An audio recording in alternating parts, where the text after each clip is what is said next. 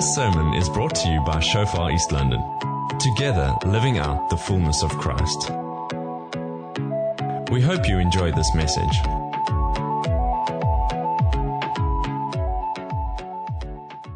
So today we celebrate the resurrection of Christ. The sun is risen and he wants to rise up within each one of us. He wants to reveal himself to this world through us. So, uh, what if you and I could overcome no matter what life or hell throws at us? Because I believe the answer to seeing that a reality in our lives is when we embrace the Easter story, both the cross and the resurrection. What if you and I could overcome no matter what life or hell throws at us? I believe the answer is there in the cross and in the story that we're going to unpack today.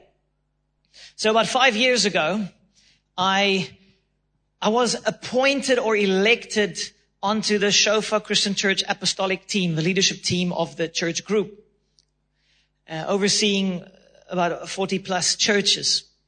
Now, a week before that happened, I didn't know that it's going to happen, but a week before that, I was spending time with the Lord and I heard the Lord ask me this question.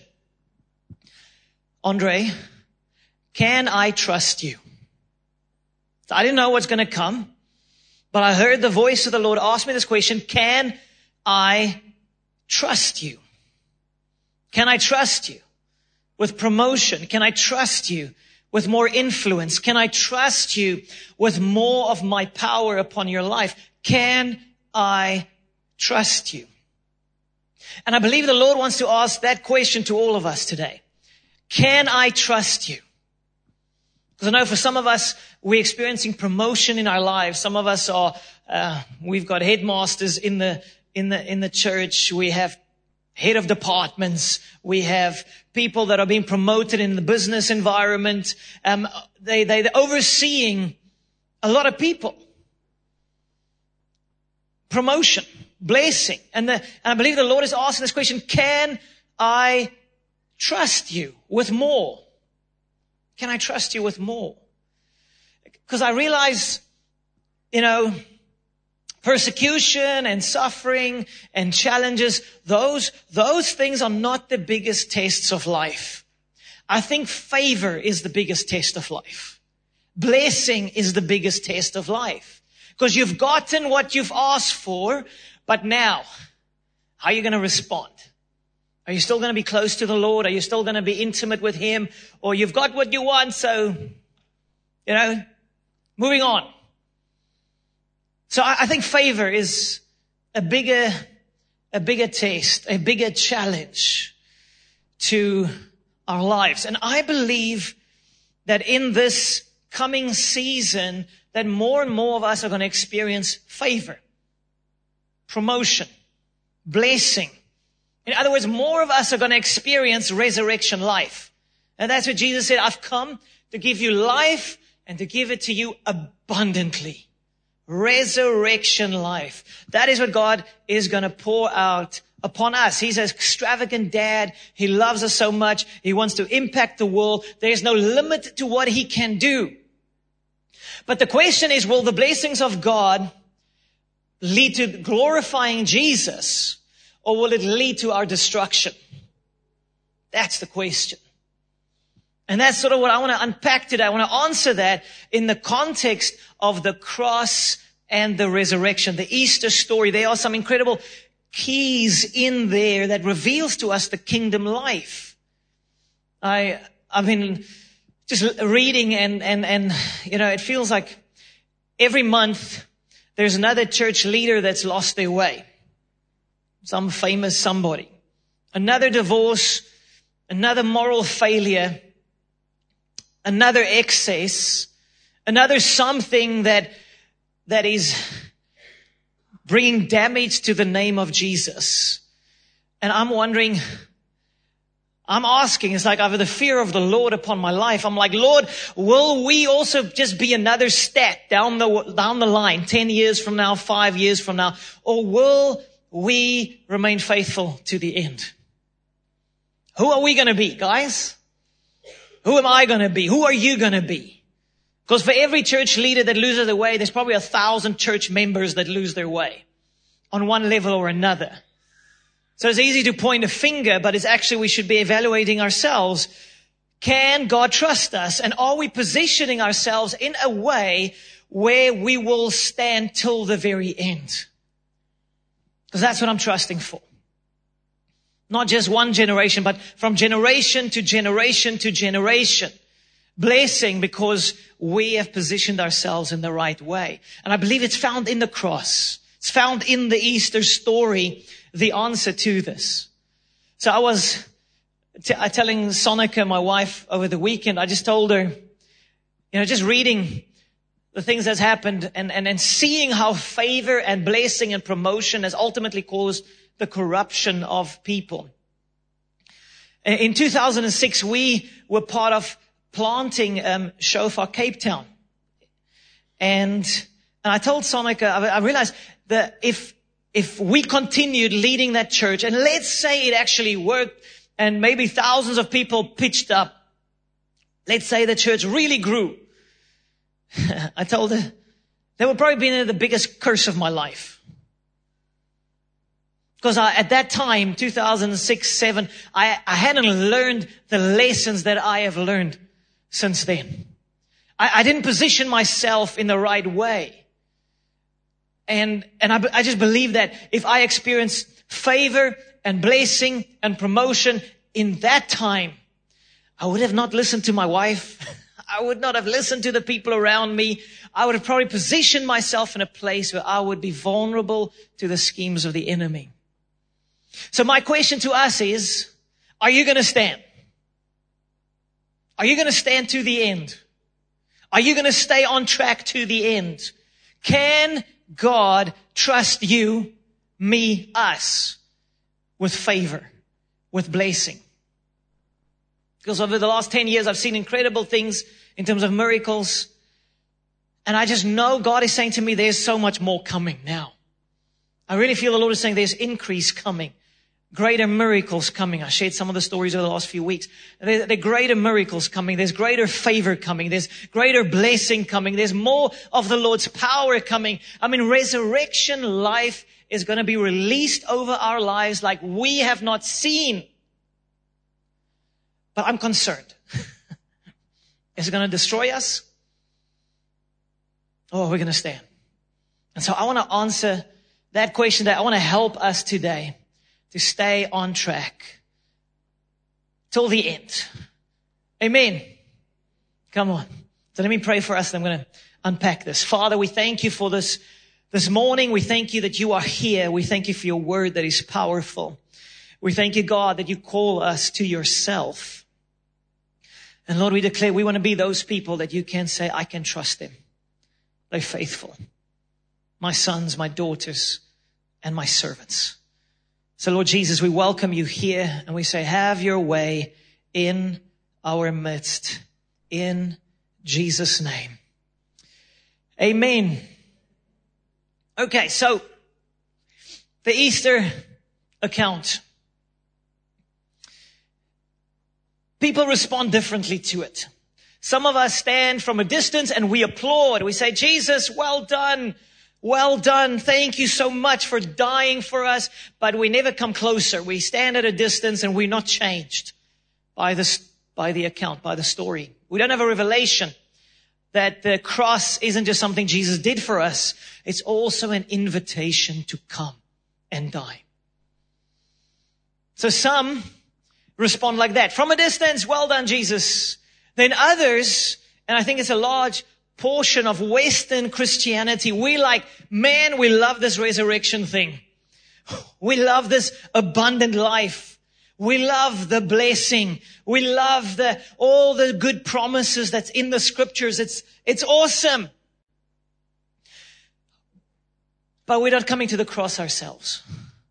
And then there's the other side of the coin that some parts of the church, they don't embrace the resurrection life of Jesus. They're just like, wow, Jesus died and he rose. That's awesome. But there's no resurrection life today.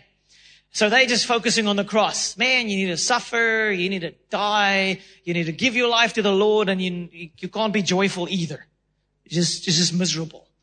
Okay, so that's also, that, that's just sad. that's just sad. The, the, the, the challenge is it's both. Come on, say both. It's both the cross and the resurrection. And you cannot have a resurrection without a death. And you and I cannot experience truly the power of God upon our lives until we come to die to self. You need to go through the cross to experience true resurrection power that will not corrupt, that will not destroy us. That's the challenge. We need to come to the cross. And so Western Christianity has sort of uh, likes the likes the resurrection, but we don't like the cross. We like to applaud from a distance. But a kingdom lifestyle is revealed through the cross and the resurrection. Jesus shows us not only, you know, praise God for what he did for us so that we can have relationship with him, but he also says, I want you to live like this. I need you to live like this. Or you will not be able to impact lives as you are called to. So Acts 1 verse 8, the classic well-known verse that, that reveals this resurrection life of Jesus is, but you shall receive power when the Holy Spirit has come upon you and you shall be witnesses to me in Jerusalem, Judea, Samaria, and to the ends of the earth. So Jesus, from the very start, he was like, guys, I'm going to put my power on you and I want you to impact the world. So Jesus wasn't thinking small. It's not like he was small minded. He was always thinking massive impact. The world, the nations. There are so many people on his heart. He's like, man, it's like there is no limit to God's goodness, to his glory, to his blessing, to his ability to promote. I mean, just like a Joseph in, in Egypt, you know, he was promoted to the second ranking officer, you know, ruler in the whole of Egypt. God hasn't, he doesn't have an issue with promoting. The question is, can he trust us? And I think the Lord often holds back because it's like, if I give this to you, it's going to destroy you. If I bless you with that, that million rand or that contract, that deal, it's actually going to destroy you. You're going to walk away from me. So I am holding back. And so I would love a scenario where God can say, man, I can trust these people. I don't need to hold back anymore. Let's go. That would be awesome. God in the house. But so we need to walk this journey to position ourselves in that place. You shall receive power, resurrection power, to bring life to dead hearts, life to dead marriages, healing to broken lives, salvation to lost souls. Take this message to the world. There's no limit. There's no limit. But we need to do this God's way. So look at this, Luke 9, verse 21.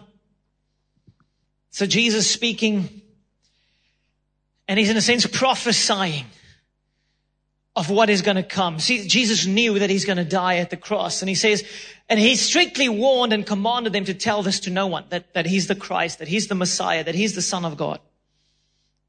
Saying, the Son of Man must suffer many things and be rejected by the elders and chief priests and scribes and be killed and be raised the third day. So he's prophesying. Jesus knew. He was not like surprised. He chose to die. So he had like a prophetic word. He could see into the future. He could see the cross. He could see the pain. He could see the suffering, but he could see beyond the cross. He could see the reward of his soul, of his suffering. He could see beyond the cross and he, and that he will be risen from the dead. You see, Jesus could go through the cross, through that humble obedience to the will of God because he saw the reward, the benefit. He could see us. That moved him.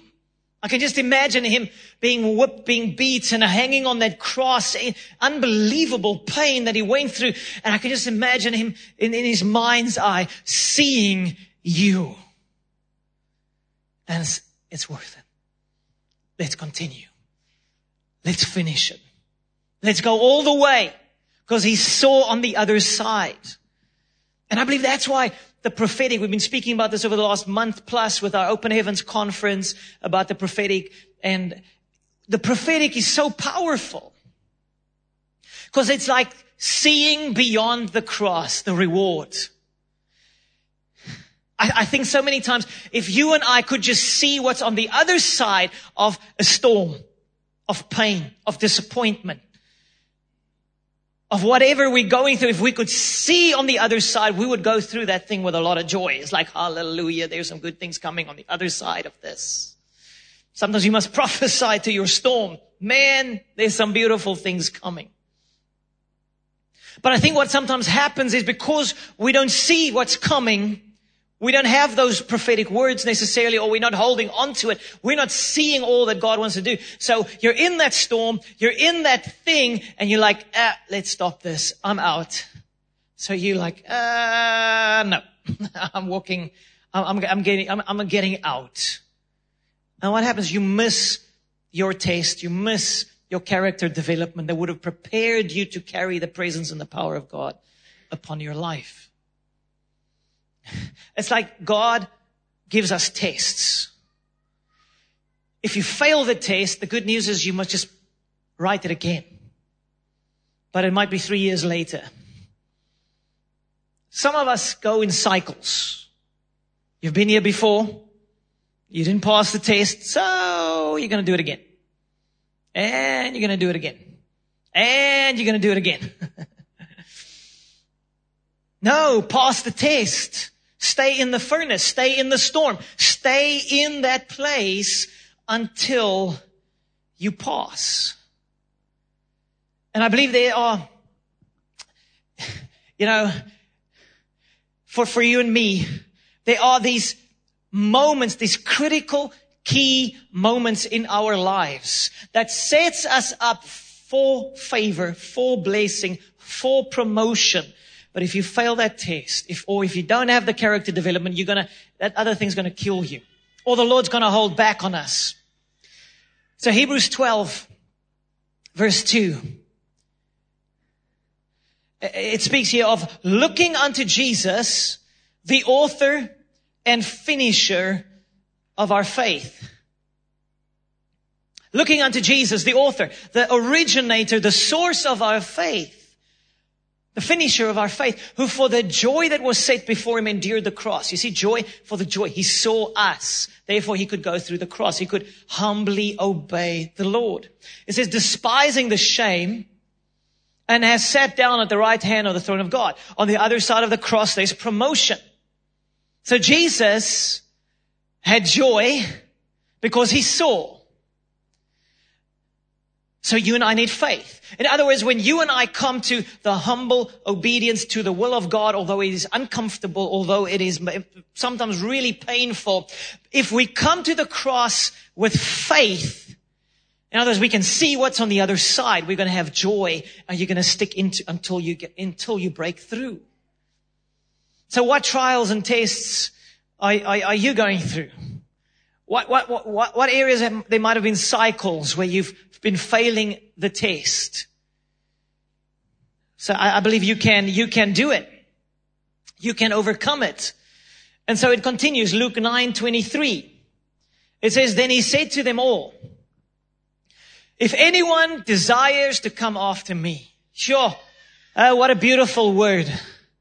It's, uh, imagine someone comes to you and say, hey, do you want to follow Jesus? Do you want to come off to the Lord? Do you want to come after the Lord? You say, yes, I want Jesus. I want to know him intimately. I want to be with the Lord. And how? then it gives the answer. Ah, then let him deny himself and take up his cross daily and follow me. Let him deny himself. The pathway to the fullness of God, the resurrection life is through the cross. Deny yourself. So in uh, 2009, I, I enjoy squash. And so in 2009, we, we just arrived, uh, and uh, there was a lady in church that I played squash with. She was a teacher, so she was flexible, and I like to be flexible because in the evenings I'm busy with ministry, so she could play during the day. And so I would play squash with her. She played a good game, and uh, it, it was great, you know, so I can get my exercise in every now and again. But it made my wife uncomfortable. So Sonica was uncomfortable. So she's trying, because now, you know, I'm SMSing the days before WhatsApp, SMSing one another, like when we're going to play and so forth. And Sonica was uncomfortable. And now she's speaking to me about this. Like, I don't, I don't know if you should play squash with a girl, you know, and I don't like it. And I was just like, man, it's the, it's, it's, it's, it's working for me and it's, she's not my type. So it's no, it's like nothing, you know, I'm not interested. And I'm like, Sonica, don't you trust me? So now I'm just like offended male, you know. You don't trust me, you jealous woman. So I told her, stop it. I don't want to talk about this anymore. Stop it. Klar. You know? Um, anyway, so that's about six months down the line. So she didn't talk to me about it, but she was really struggling. And at the end of 2009, I was preaching in Cape Town at a large church and God was showing up. It was incredible, incredible meeting that evening. It was just like, yo, God's with us. And now Sonic and I were driving back to the place we we're staying at. And I'm like, that was amazing. And I'm like, what's wrong with you? so she was like, not lekker. She was not connecting to the Lord. And she was, she was spiritually, she felt like she was dying. And so we sat there in the car in the dark outside of this house and, and so we spoke about it and I was just listening. So after six months before, I wasn't listening. Now I was listening because she's really struggling. And so she shared with me that she doesn't know why. And guys, this is unfortunately how it sometimes works. The ladies don't always make sense. It's just like male, it's not male, it's female. Doesn't always make sense. And you just want like, oh, stupid. But so I'm listening to her and I hear her heart. And she says, this doesn't, she, something, it's not, you know, and I realize this all goes back to when I told her, I don't want to talk about this anymore. We talk about everything. So there was an off limit area. I told her, I don't want to talk about this. And I realized she, she's struggling. She's dying spiritually, disconnecting from the Lord. I don't understand why, but I do know that I can solve this. I had to deny myself. I had to choose to say, okay, no more. So that evening in that car, as we were discussing, I just realized I need to make a call. So the call was no longer squash with this lady. Sent her a message the next day, say, no more, not going to do it anymore. But beyond that, I made a decision that I will never spend time alone with a female except my wife and my mother. Praise God. And there was a defining moment. There was a God moment. There was denying self. There was going through the cross on a minor scale, but it was a quality decision that I believe has protected us, our marriage, and our relationship with God. And, and, and it's, def- I believe it's one of the reasons we're still standing. Because even in our church family around a year and a half ago, one of the pastors um, was unfaithful to his wife with one of the staff members. And I said this a year before. I told all the pastors, guys, you cannot spend time alone with the opposite gender. No alone counseling, no alone time. The guy ignored it. A disaster. Absolute disaster to the church, to his future. So my question is, can God trust us? Can we make quality decisions in our lives to position ourselves in a place where God can say, Hey, I can trust these guys. There's accountability. There's humility. There's teachability. There's godliness. Can I trust? Can I trust? Can God trust you? And, and, and the, the, your challenge might be something different, but ultimately it's the same. It's about the godliness, the behind the scenes where no one sees. Are you willing to make those quality decisions so that ultimately favor and promotion won't destroy you? That's the question. And I believe the Holy Spirit wants to come and speak to us and lead us and move us into a place of safety where He can say, Hey, listen to your wife. Listen to that friend. Listen to your leader. Man, I am sometimes so, so challenged. So challenged even sometimes when you like, you meet with somebody and you realize, mm, so you haven't come to listen, you've come to tell. And then you step away from the vehicle because you know this vehicle is going to crash over a cliff at some point. There's a reason the Lord raises up leaders in our lives to guide us, to speak into our lives. That, that, there's a reason why the God gives us brothers in Christ or sisters in Christ because they see things that we don't see. And we need to allow them to speak to us. So Jesus says in that verse, if anyone desires to come after me, in other words, do you want that resurrection life? Let him deny himself and take up his cross daily and follow me. You see, daily, every day there is an opportunity to pick up our cross. And I tell you that picking up that cross is normally to do with our relationships. If you're married, your spouse tell you there's an opportunity to pick up your cross. Every day. There's an opportunity to, to lay down self and make your partner's deal more important than your own.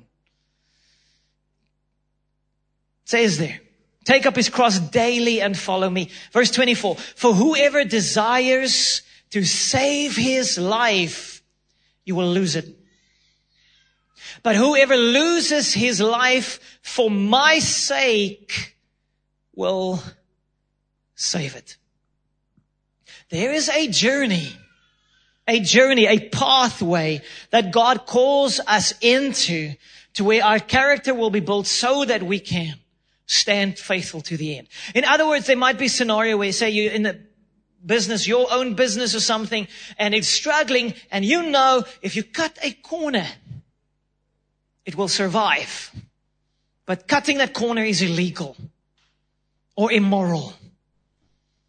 And so you have this decision now. Are you going to cut the corner and you survive, you save your life, or are you going to humble yourself and do it with integrity and godliness and the business might actually fail. And you go through your cross. Because I tell you on the other side of that cross, you would learn what you need to learn so that God can say, I can trust you with millions. But so few are willing to go through that cross. They save their lives. They save themselves. They don't learn what they need to learn. And so they miss out on all that God has for them. Okay? So, shortcut. Don't take the shortcut. Come on, say it. Don't take the shortcut. Walk through the cross. Walk through the cross. Walk through the cross. Walk through that humble obedience to the will of God, even though it is uncomfortable at times. So, um, one of our pastor friends, um, Pastor Niels, uh, he preached here, what, two, three weeks ago. And he and his wife and two kids, they went to uh, to United States for a year. They went to attend the Bethel School of Supernatural Ministry in California. So it's a, a school of about 2,000 people, pastors, leaders, and whoever else wants to grow in the power of God, wants to grow in the supernatural. They want to grow in hearing the voice of God. They want to learn how to pray for the sick so they get healed. So it's an incredible experience. It is resurrection life all the way. But so Niels told me that at the end of the school, the leaders started to speak and teach all the attendees because they said they've done a study. They've evaluated the, all their alumni, the guys who goes through the, through the school. Three years down the line, most of them are not in a local church. Not in a local church. And so they were teaching the guys about get stuck into a local church. Humble yourself. You know, be committed to the will of the Lord. And, and that really spoke to me because I realized that, that if you go for the resurrection life and you start experiencing, well, I hear the voice of God. Man, I prayed for somebody, the miracle happened and all these incredible things. Then there is a temptation that comes with that to exalt self. Man, I am powerful. So I am too good to humble myself and serve at a local church. I am better than the others. And I picked this up with myself around 10 years ago when we started to really trust God for the, for, for, for healing and for miracles and for the kingdom of God to come. I picked it up with myself as more and more miracles were breaking out. I started to pick up in myself a bad attitude. I was looking down upon other pastors and leaders in our church family because, you know, I'm the man with the power for the hour, you know, so, uh,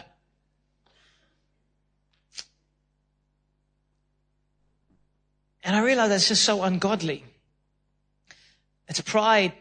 It's arrogance. Because you forget where you come from. You forget that you're nothing without Jesus. You forget that you can't, you, you can't heal a, a headache. And that's why we need to come to the cross. Because when we come to the cross, we are reminded that I can't. I can't. I can't even save myself. When you come to the cross, you realize you cannot work for your salvation. You come to the cross and you realize only Jesus could have paid the price to save us from our sins. Only Jesus could restore us back to the Father. In other words, I'm lost without Him. I'm nothing without Him. So you need to come to the cross. We need to remind ourselves at the cross, we embrace humility. At the cross, we are reminded again of how small we are and how powerless we are, that we can do nothing without Him. Come on, say it, I cannot. I cannot. But on Resurrection Sunday, we discover that He can. Amen? But He can. I can't, but He can. There's no limit to all that God can do. No limit. No limit.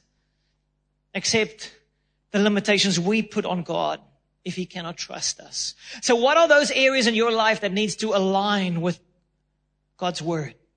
What are those areas of where, where integrity needs to come in, where humility needs to come in, where honesty needs to come in, where purity needs to come in, where godliness needs to flow in. It's one thing to say, I want abundant life. You can't have it if you don't go through the cross.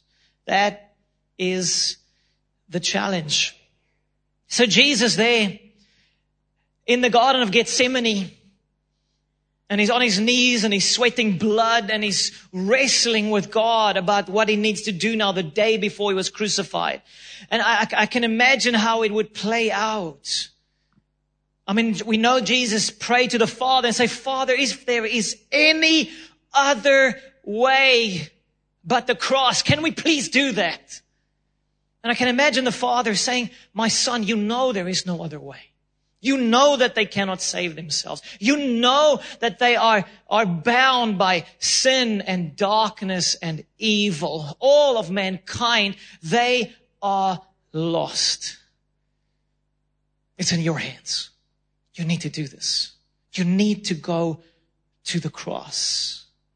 You see, at the cross, we see our inability.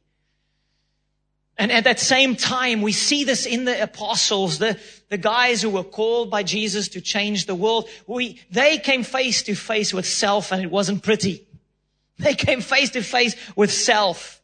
I mean, Peter, old Simon, you know, when they were at, when Jesus was saying, man, I'm, I'm, I'm going to go to the cross. I'm going to die. And Peter was like, I'm going with you. I will not deny you. I am with you all the way, Jesus. I can imagine Jesus, with compassion, look at Peter and say, Hey, you're Simon. Simon, you're not Peter now. You, Simon, you do not know how inadequate you are. You do not know that you can't. You're going to deny me. All of you are going to flee. They be, and they, they came face to face, face with self. I mean, Peter, um, when, when, when he was confronted by the slave girl, like, you with Jesus, he was like, no, I don't know him. He would even cuss and swear, I don't know this man. That was Peter without the grace of God. you can't. He came face to face with self and it wasn't pretty. If you had a commentator from the outside coming in and watching this whole thing, it would be something like this. Uh, Jesus, your movement is dead. These guys are useless. Absolutely useless. They deny you, they flee, they, they, they cuss like this, and Peter is the leader. This is game over. Jesus, you wasted everything. No, but they came to see, I can't. And until you come to that revelation, God cannot trust you with his power. Come and say it, I can't. You cannot save yourself. You cannot be faithful for, to God for the rest of your life in your own ability. You cannot do this. That's why you need to position yourself in a place where God can say, well, I can, I can trust you. I can trust you. So Peter came face to face with self and it wasn't pretty. But I tell you, when you come to the cross and you face your inadequacy, it is actually freedom. When you stop trying to save yourself. When you stop trying to work for your salvation, you just receive it by faith, by humility. You see, God begins to work when we come to the end of ourselves. It really is freedom. When you realize how small you are without Him. So that's the truth you and I need to embrace. I can't. James 4, verse 5 to 6 unpacks a little bit more. It says, or do you think that the scripture says in vain? The spirit who dwells in us yearns jealously. What does it mean? It's like the Holy Spirit within us is like, hey, I, I'm jealous for you to be pure. I am jealous for you to be holy. I'm jealous for you to be honest even when it's uncomfortable. I'm jealous for you to position yourself in a place where you would listen to wise voices around you. He yearns jealously because he wants to give us more of him. And then verse six, but he gives more grace. Therefore he says, God resists the proud, but he gives grace to the humble. God resists the proud, but he gives grace to the humble. Now, every married man would have experienced this at some point. You are approaching your wife for intimacy, and she's like, I have a headache. No. Nie vandag nie, broer. No. And then you reevaluate yourself and you realize, but you've been selfish this last week. You've been focused on your own deal. You've been doing your own things. You haven't been investing in her. You haven't been serving her. You haven't been loving her. You haven't been filling up her love tank. And now you want something from her, but you, you've not loved her in a way that she wanted to be loved. And so she's like, no. And it's the same with God. It's like, Lord, I want intimacy with you. I want to spend time with you. I want to hear your heart. I want to worship you. And God is like, no, because your heart is not right. No, because your heart is actually stinking. It's all about you and you need to deal with that on the inside. And that's why we need to come to the cross. That's why we need to come to the cross because that's where we die to self. That's where we get circumcised in our heart. That's where we learn how to love people around us. I think that daily cross is primarily in our relationships. Learning how to love others and serve others in a way that God desires us to do. I mean, it went so far that, I mean, the disciples, they were competing and envious and who's the greatest. And at some point, Jesus just said it to them straight. He said, you can do nothing without me. Nothing. Come on, say nothing. Nothing without me. Nothing, zip, nada, squat, zero, nothing. You can do nothing. You discover that at the cross. You discover that at the cross. And that is freedom. And that humility positions yourself in a place where the grace, the power, the favor of God can rest upon us. So man, I'm like, I want to be there. I want to be there. Every opportunity, I want to choose to humble myself. You know, often when I pray for people, especially when they have feet problems or knee problems, I go onto my knees because I want to serve them. I want to love them with the love of Jesus. And we need to choose that. When you commit to the cross with faith, then the Lord says, I will commit to give you resurrection life. If you commit yourself to humble obedience to the will of God with faith, in other words, you're seeing the, what's coming beyond, you're seeing the resurrection life, then the Lord says, I'm going to give you resurrection life. I'm going to bless you. I'm going to promote you. I'm going to give you favor. So the first thing is there, I can't. Okay. I want to end off with this. The second truth, if you want to go up in the kingdom, you need to go down first. So look at this verse, Mark chapter 10, ending off with this passage. It says, Jesus got them together to settle things down. This is when the disciples were arguing who's the greatest. And see, God doesn't have an issue with greatness. He just redefines what greatness is. He says, you've observed how godless rulers throw their weight around. Uh, like uh, Vladimir Putin. You've observed how godless rulers throw their weight around and their armies. And when people get a little power, how quickly it goes to their heads. I've seen this. I've seen this with young people, young adults that you know, get the job that they like and suddenly Jesus, you, you were doing Jesus like every week, whole week until you got your dream job. Why are you now not pursuing Jesus? When people get a little power, how quickly it goes to their heads. And then Jesus says, but it's not going to be that way with you. As we're going to be different. Whoever wants to be great must become a servant. And when you know that you're a child of God and you're anchored in your relationship with Jesus, then you can be a servant. Then you can lay down your life for others. Verse 44, whoever wants to be first among you must be your slave. You want to be the greatest? You want to change the world? You want to impact people for God? You need to be the least. You need to be the slave. That's a challenge. And then verse 45. That is what the son of man has done. He came to serve, not to be served and then to give away his life in exchange for many who were, are held hostage. In other words, Jesus saw beyond the cross. He saw us. So he was like, okay, this is really tough. This is unbelievably tough, but I'm going to lay down myself. I'm going to obey the will of God, although it is even shameful. It is humbling. It is painful. I'm going to do the will of God because I'm seeing. I'm going to lay down my life for others. And that is what God calls us to. But it usually small little things. Not necessarily a big thing. Maybe every six months there's something big. Most of the time it's small choices you and I make to position ourselves in a place where God's kingdom can come through us. So let me give you an example.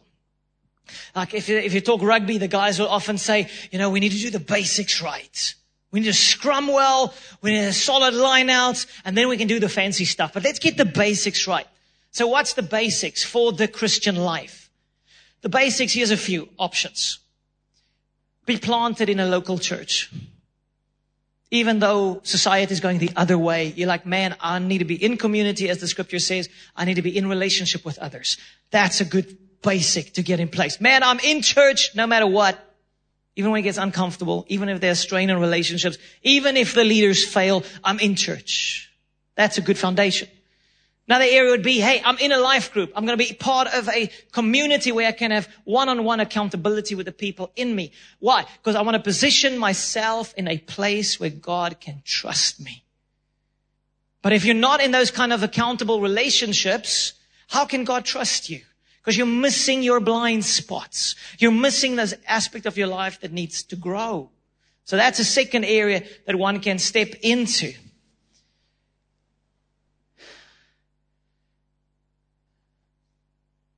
And the third area would be to discern in the spirit what God is doing in the house. You know, when I travel and go to other churches, then I see it really is amazing what God is doing right here in East London. It really is amazing what God is doing in our midst, the quality of relationships, the presence of God, the things that God is doing in the house. It is so beautiful. And I think sometimes we don't see it. A lot of us are seeing it, but maybe some of us are not seeing it. And, I, and I, if we would all see what God is doing, then we can align ourselves in unison. That God, let your kingdom come in East London. God, let your will be done in this place and into the nations. And you see, and unity takes humility. Unity takes that humility, like even if there's strained relationships, man, I'm going to forgive. Man, I'm going to apologize. I'm going to, I'm going to walk the way of the cross. I believe that is our invitation. I, I, in Shofar Swakopmund in Namibia, uh, we did a marriage enrichment thing. And so I asked the guys at some point, okay, married couples, which one of the two of you apologizes first if you had like a bit of conflict? Okay, married couples here in the house, quickly, which one? Talk. Which one apologizes first? Raise your hand if you apologize first. Okay. That's good. That's good. You can figure out quickly there who's first. Okay.